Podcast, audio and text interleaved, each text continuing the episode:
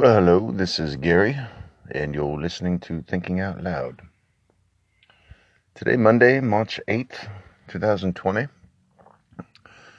Hadn't recorded a podcast in a little while, and just started,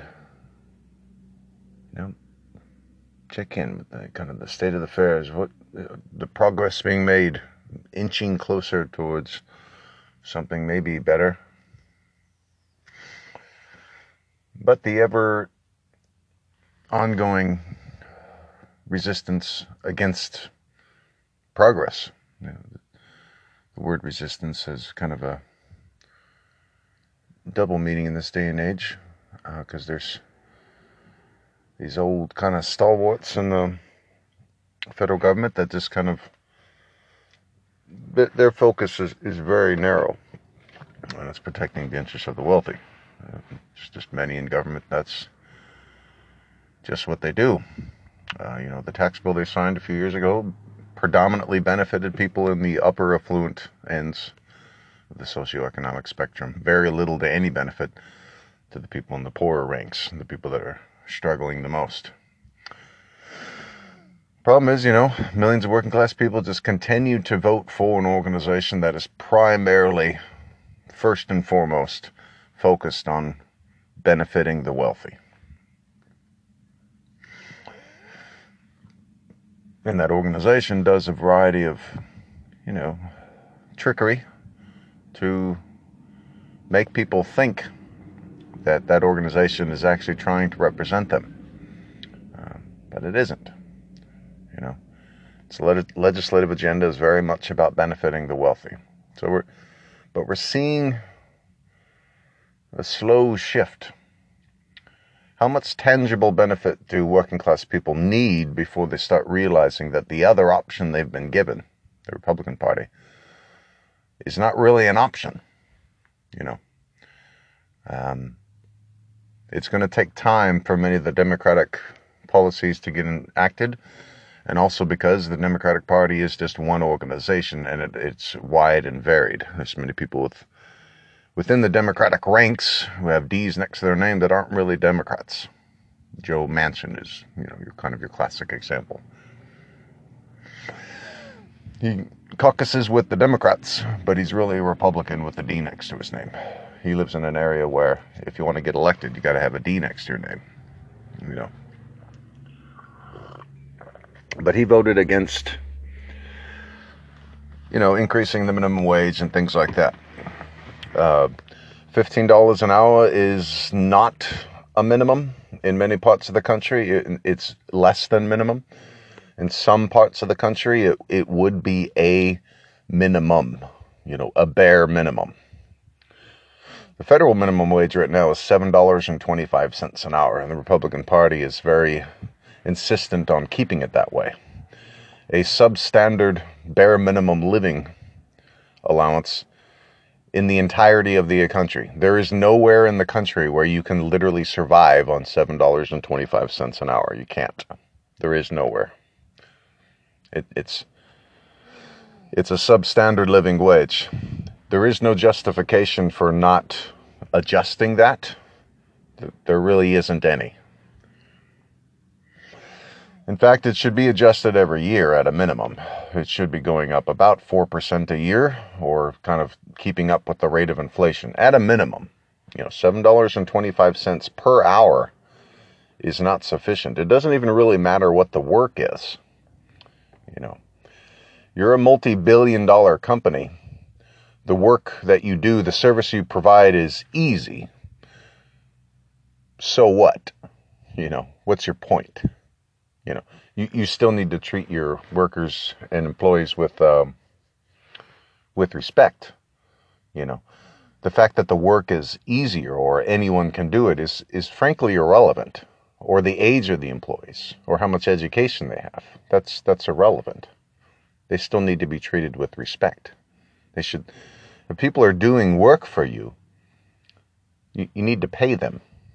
You need to pay them a wage they could actually live near where the job is and buy food,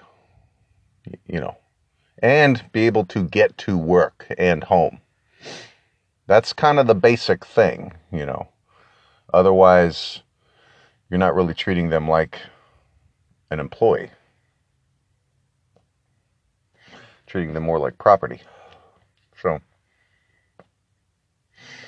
but that is kind of the mindset of big, massive corporations. They get huge.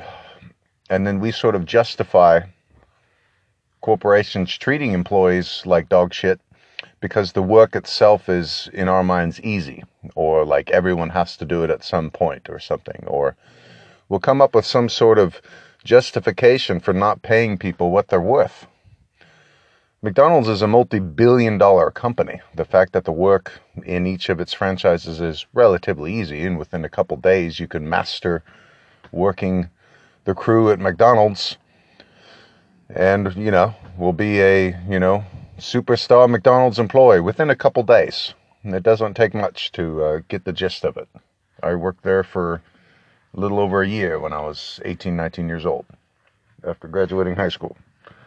It's sort of like this weird rite of passage. No one's going to hire you for a decent job right out of high school, so you got to get a shit job. Entry-level job with a corporation. Will it advance your career in any way? No, probably not. Unless you want to work up your through the ranks with McDonald's, you know, but it's kind of like a, to me, that's almost like a dubious achievement. Like, so much time and energy, you know, being well underpaid for vast stretches of time. Because the reality is, McDonald's is a multi-billion-dollar company. It's a highly profitable company. Therefore, the people working, doing all the work for McDonald's, should be getting paid well. They should be able to earn a comfortable living. No, they shouldn't be making six digits if all you're doing is working in the crew. But nonetheless, you should be able to easily get by if you're working full-time, you know. The Republican Party is just, they're against such things. That's just not what they're about. They don't want to build a nice, steady foundation, a sturdy foundation that everyone can build up off of. And build as high and as wide as they want, really, to a certain degree. But the foundation is strong, you know. Everyone has access to the basics, you know, healthcare and education, you know, a reasonable, efficient way to get around, you know, a place to stay, food to eat, and a kind of a basic living allowance. All these things are basic. If you want more beyond that, you got to work for it, you know, and you'll get rewarded accordingly.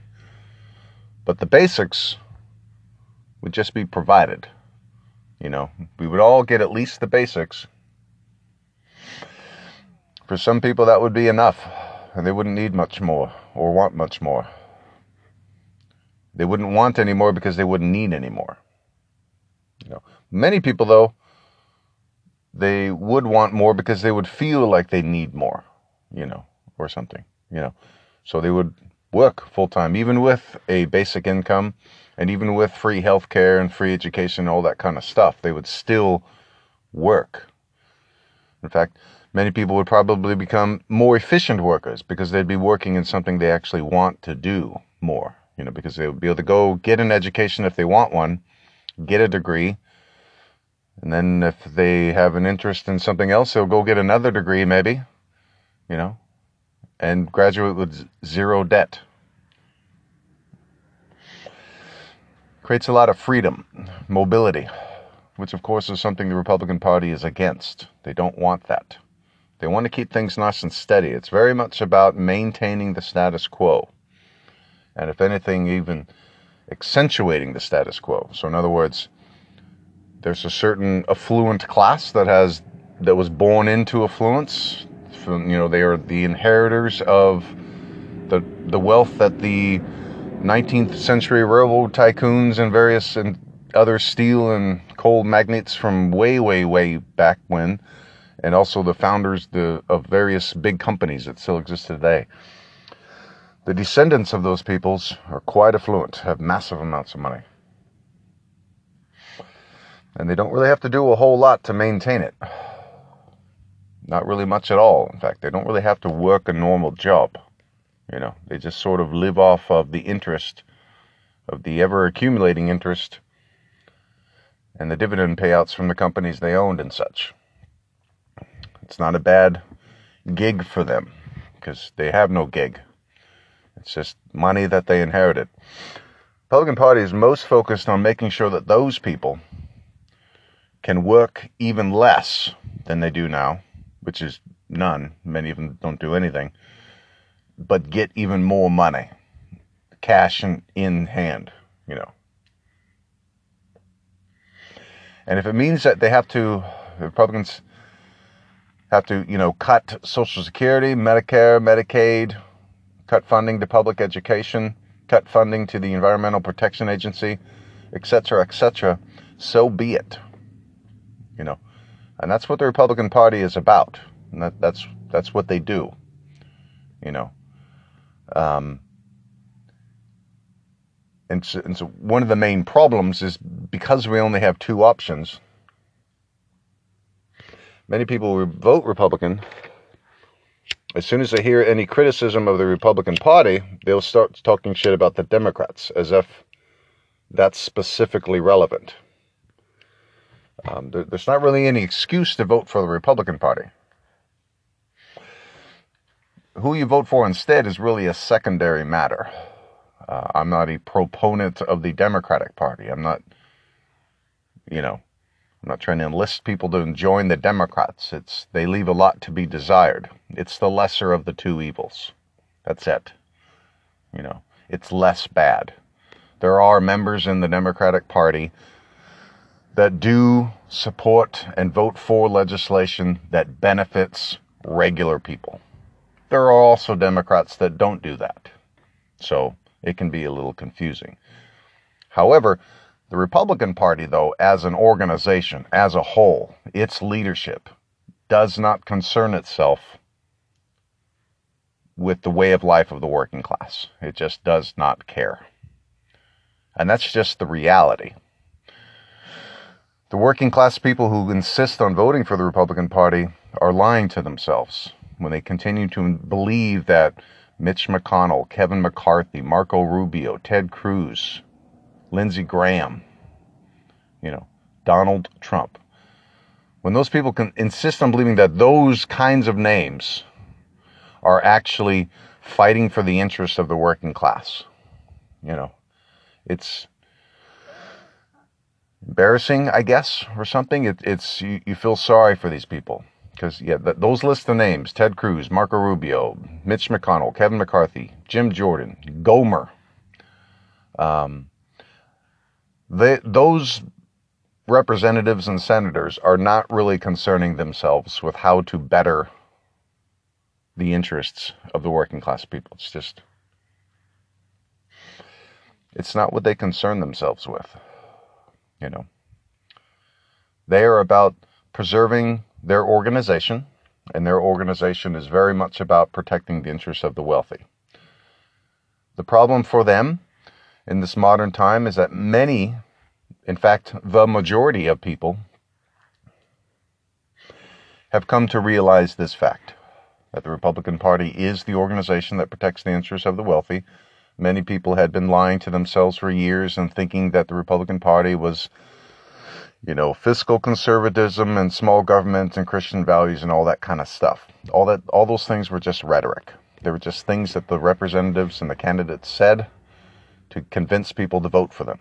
Once they were voted in, those Republicans cut taxes for the wealthy, they cut taxes for corporations, and then they cut regulations on corporations. And then they would also vote to cut funding to various social welfare programs like Medicare, Medicaid, Social Security, and public education.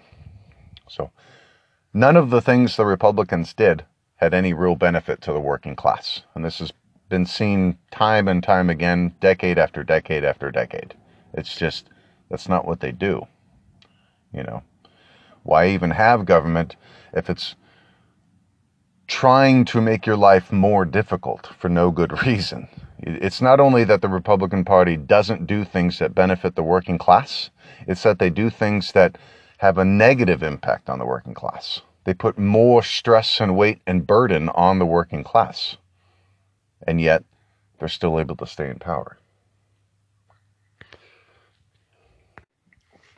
What is the Republican Party's true objections with the stimulus bill?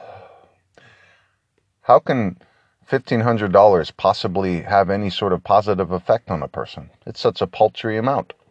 That's what their real objection is. Yeah. Obviously, if you give $1,500 to a regular average day working class person, they're going to spend it. They're going to use it to pay various bills. They're not going to put it in a savings account. Some might, but the vast majority of people making less than $75,000 a year, they get a $1,500 direct deposit. They're going to use that money, and probably in a few different places. It's going to get spread out. So it's going to be a little economic burst. Yeah. So, and kind of an injection of stimulus. It's a true stimulus. But it's so small, Each person just getting a fairly small amount, but they will spend it. The working class do drive the economy. The Republicans like to think that it's the wealthy, but no, it's the working class. It's the people doing all the work. We really are the ones that kind of drive the economy and make it go. There is no economy without the working class. The Republican Party sort of kind of understands this, which is why they were like, everybody needs to get back to work when there was a pandemic going and, thousands of people were dying a day. Because the value of their estates that they're trying to protect are very much contingent on, those businesses staying open. And those businesses staying open and continuing to operate at a certain level requires people to be working at those businesses. And without the workers working, those businesses' values start decreasing pretty quickly because they're not producing products or providing various services and such. Will this make those companies treat their employees better and appreciate the value that those employees provide? Probably not. That's just not how corporations operate. So a vote for the Republican Party is very much a protecting the interests of the wealthy and protecting the interests of big, massive corporations. It will not benefit working class people to continue to vote for the Republican Party. If your main concerns in life when you vote for politicians is, I want the government to be small, fiscally conservative, and adhere to certain Christian values or certain, if you're not Christian, maybe ethical or moral principles. Okay. Those are great reasons to vote for, on why you vote for certain politicians. If those are the reasons that you vote, you shouldn't be voting Republican because they're not fiscally conservative, they're certainly not small government, and they're certainly not Christian values. They nominated Donald Trump twice. Yeah, the famous Antichrist guy. Yeah, the guy that was like a proponent of the 7 deadly sins. And boastfully so, He was kind of, a famous con man. The Republican Party nominated him twice. Donald Trump, an Antichrist. A guy who lived his entire life promoting the antithesis, the complete antithesis to the teachings of Jesus. So, no, the Republican Party does not represent Christian values. No. They endorsed the guy who had a policy of child abuse for people that were trespassing. Yep. Yeah. Christians are supposed to be the ones that it's, forgive our trespasses as we forgive those who trespass against us. So, a policy where you were caught trespassing, so we're going to throw you in a cage, even if you're a child, is not very Christian-like at all. It's the complete opposite, the antithesis, But again, all that was public knowledge. There was no virtue in Trump. There was no how anyone would think who goes to church on any sort of regular basis or has any sort of a basic understanding of the teachings of Jesus, why anyone of those kinds of people would think that Donald Trump was a virtuous, honorable man is confusing because that's not what he was. But that's... The reason he was nominated twice, though, is because the Republican Party is not about Christian values. They know that millions of people think that they are. They think that the Republican Party is the only option if you're a good Christian. But it isn't. And in fact, it's not really an option. It shouldn't be. Because what they're first and foremost about is cutting taxes for the wealthy and cutting taxes for corporations, which benefits, yeah, the wealthy and the corporations owned by the wealthy. Yeah, the Republican Party votes to cut programs that help feed the hungry. Yes, the Republican Party votes to cut programs that help cure the sick. Yeah, they vote to cut funding to those types of initiatives and programs. Yeah, that's not very Christian-like. So, and then the other two big ones, small government. Oh, no. No, the Republican Party is not small government. No. A big old government kind of telling you how to live your life, what kind of plants you can grow, who you can marry and stuff, and all kinds of weird things. They're kind of meddling in all kinds of personal affairs that are really just none of their business, you know. The federal government telling people what types of medical procedures they can get. You need to stay out of that. That ain't your business, government man, you know. Fuck off. Don't tread on me. It's very funny that people who say that thing a lot, don't tread on me, then vote Republican. Like, what? What are you doing? No, they're the ones that supported the Patriot Act, which allows the federal government to spy on its citizens. So no, that's not small government. Now, could you have a small government that's progressive? Well, of course, yes. Yes, I'm a small government, fiscal conservative, progressive. Yeah. And also do think, I do align with Christian teachings, yes, but I don't really think the government should be necessarily Christian values, but those sort of ideas, do unto others as you do unto you, that kind of messages permeates other religions as well. Empathy, you know, a government of empathy. But small government, progressive, yes, of course, yeah, because you're small in focus. You're focusing on the basics. That's what government should be focused on, a basic, small in that way. It has a basic focus. Do the people have access to health care?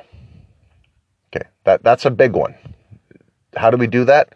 Well, what you do is you fund hospitals and healthcare clinics, and you make sure that they are appropriately funded and staffed, et cetera, so that when people in the area get sick, they go to that hospital and they get healed and get better and they be on their way. And that's it. And that's how you do it.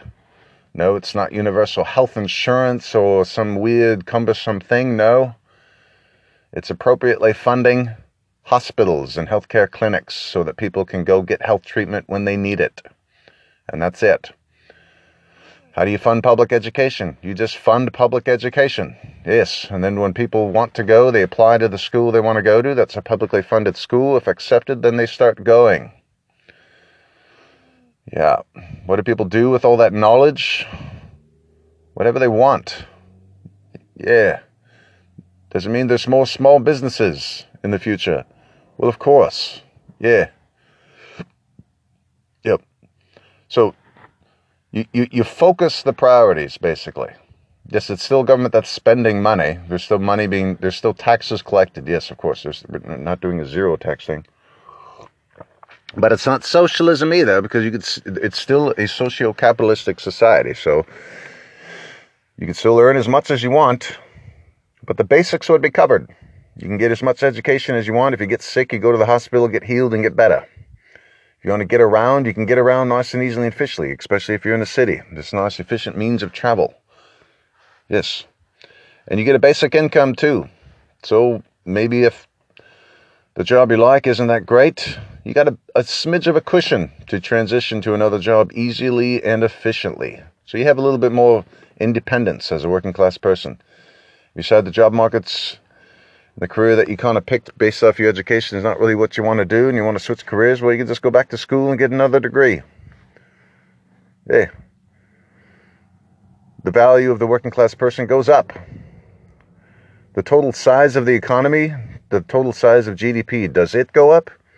I don't know. Who gives a fuck? What difference does it make if the GDP goes up or down? It doesn't mean anything. It's just the total aggregate size. What is the quality of life for the average American person?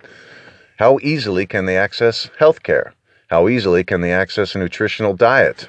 How easily can they access R&R, rest and relaxation, and be able to do fun things? How easily can they access, a good quality education? How easily can they get by and survive in this country? How easily can they do that while working full-time? And maybe, do they have to work full-time? Are there other options? And still make, a basic kind of decent little living. Why not?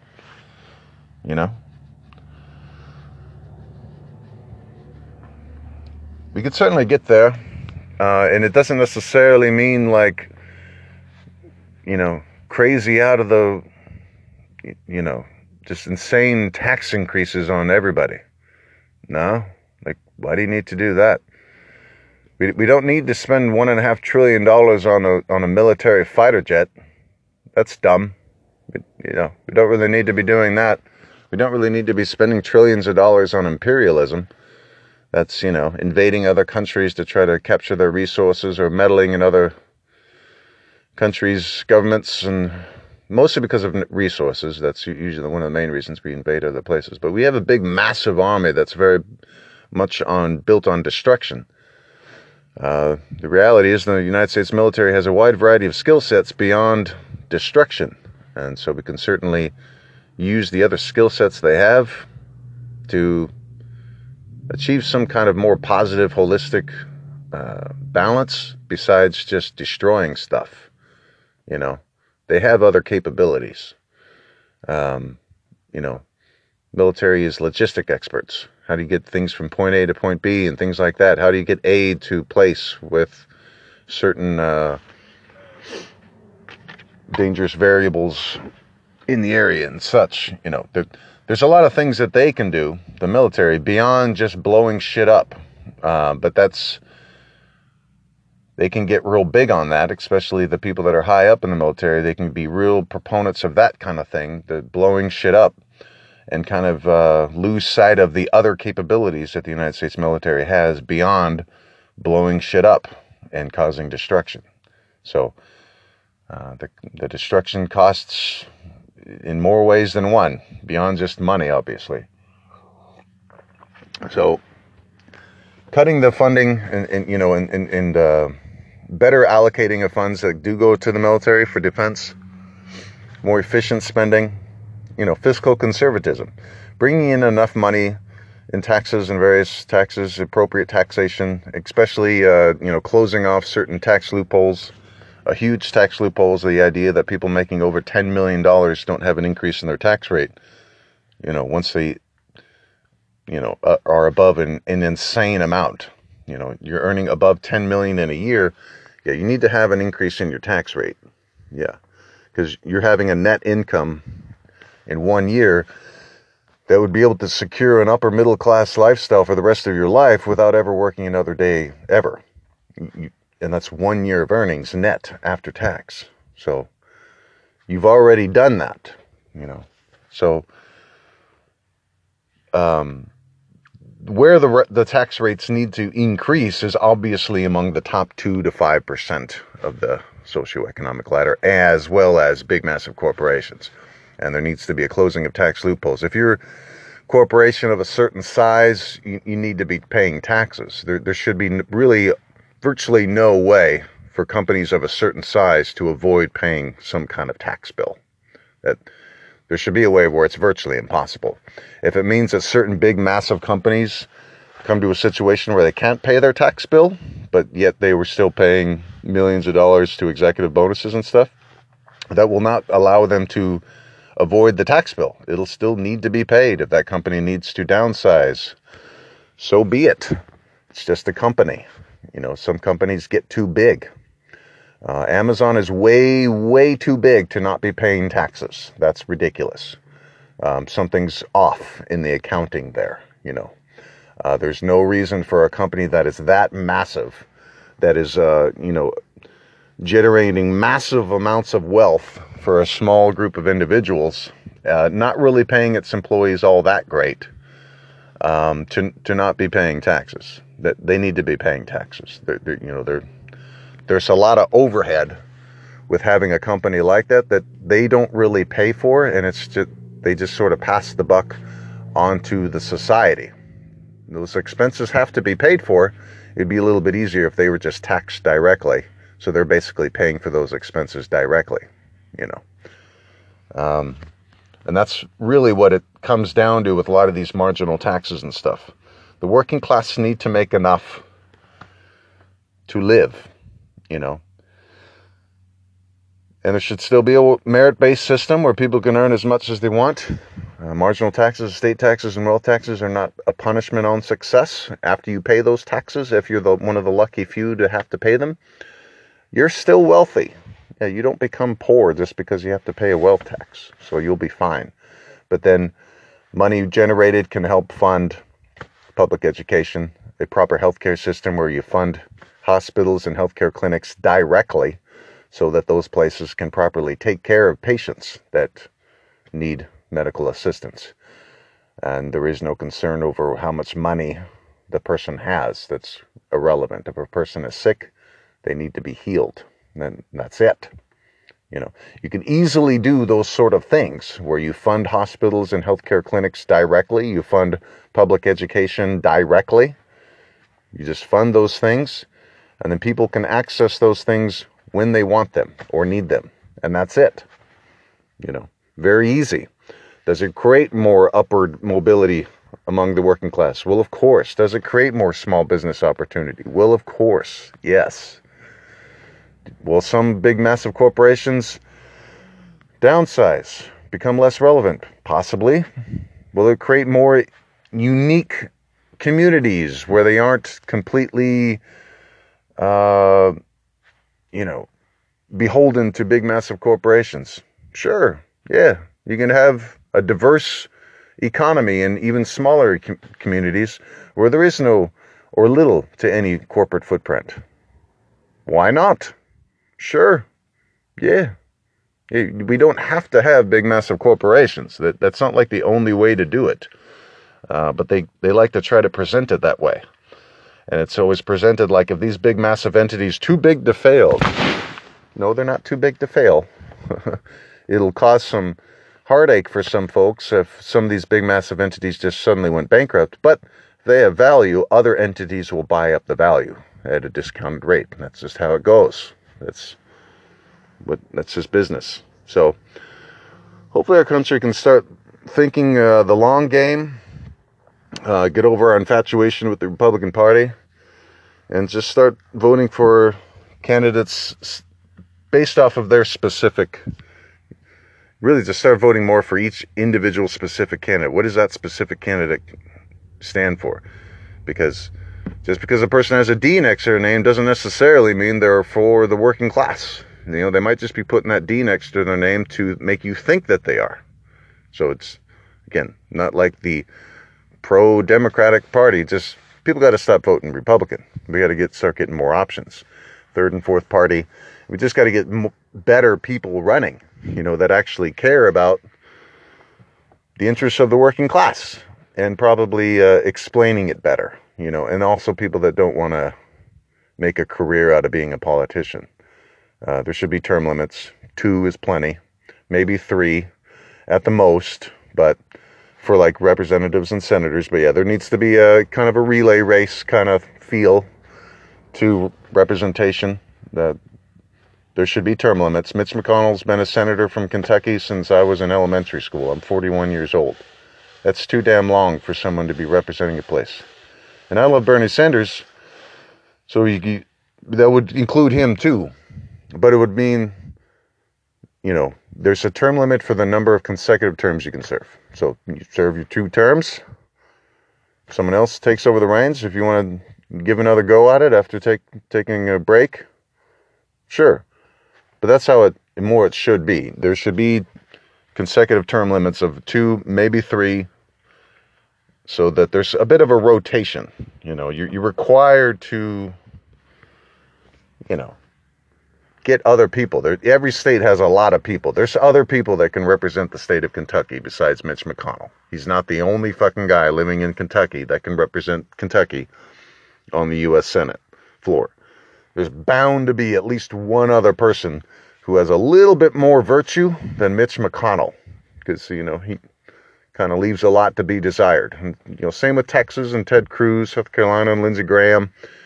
You know, there's bound to be at least one person.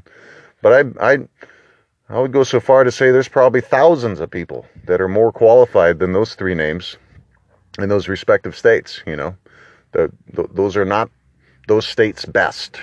So, you know, the respective states got to start getting more of their best people, you know, and start letting these just sort of schmucks just kind of hang out, where they just kind of use their power to benefit themselves and other wealthy people like them, and they don't really do anything good.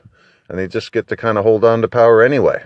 It's a public office. Their job should be to serve the public. So if they're not going to willing to do that, they shouldn't be able to hold on to the post anymore. People got to start voting them out. So, hopeful that we'll continue to transition away from Trumpism and all that bull crap, and start, you know, improving towards a more holistic society that actually, you know, understands our relationship with this planet and the importance of the working class and such too, the importance of a united country, and you know, starts embracing more progressive ideas. So stay safe out there. God bless. This is Gary, thinking out loud.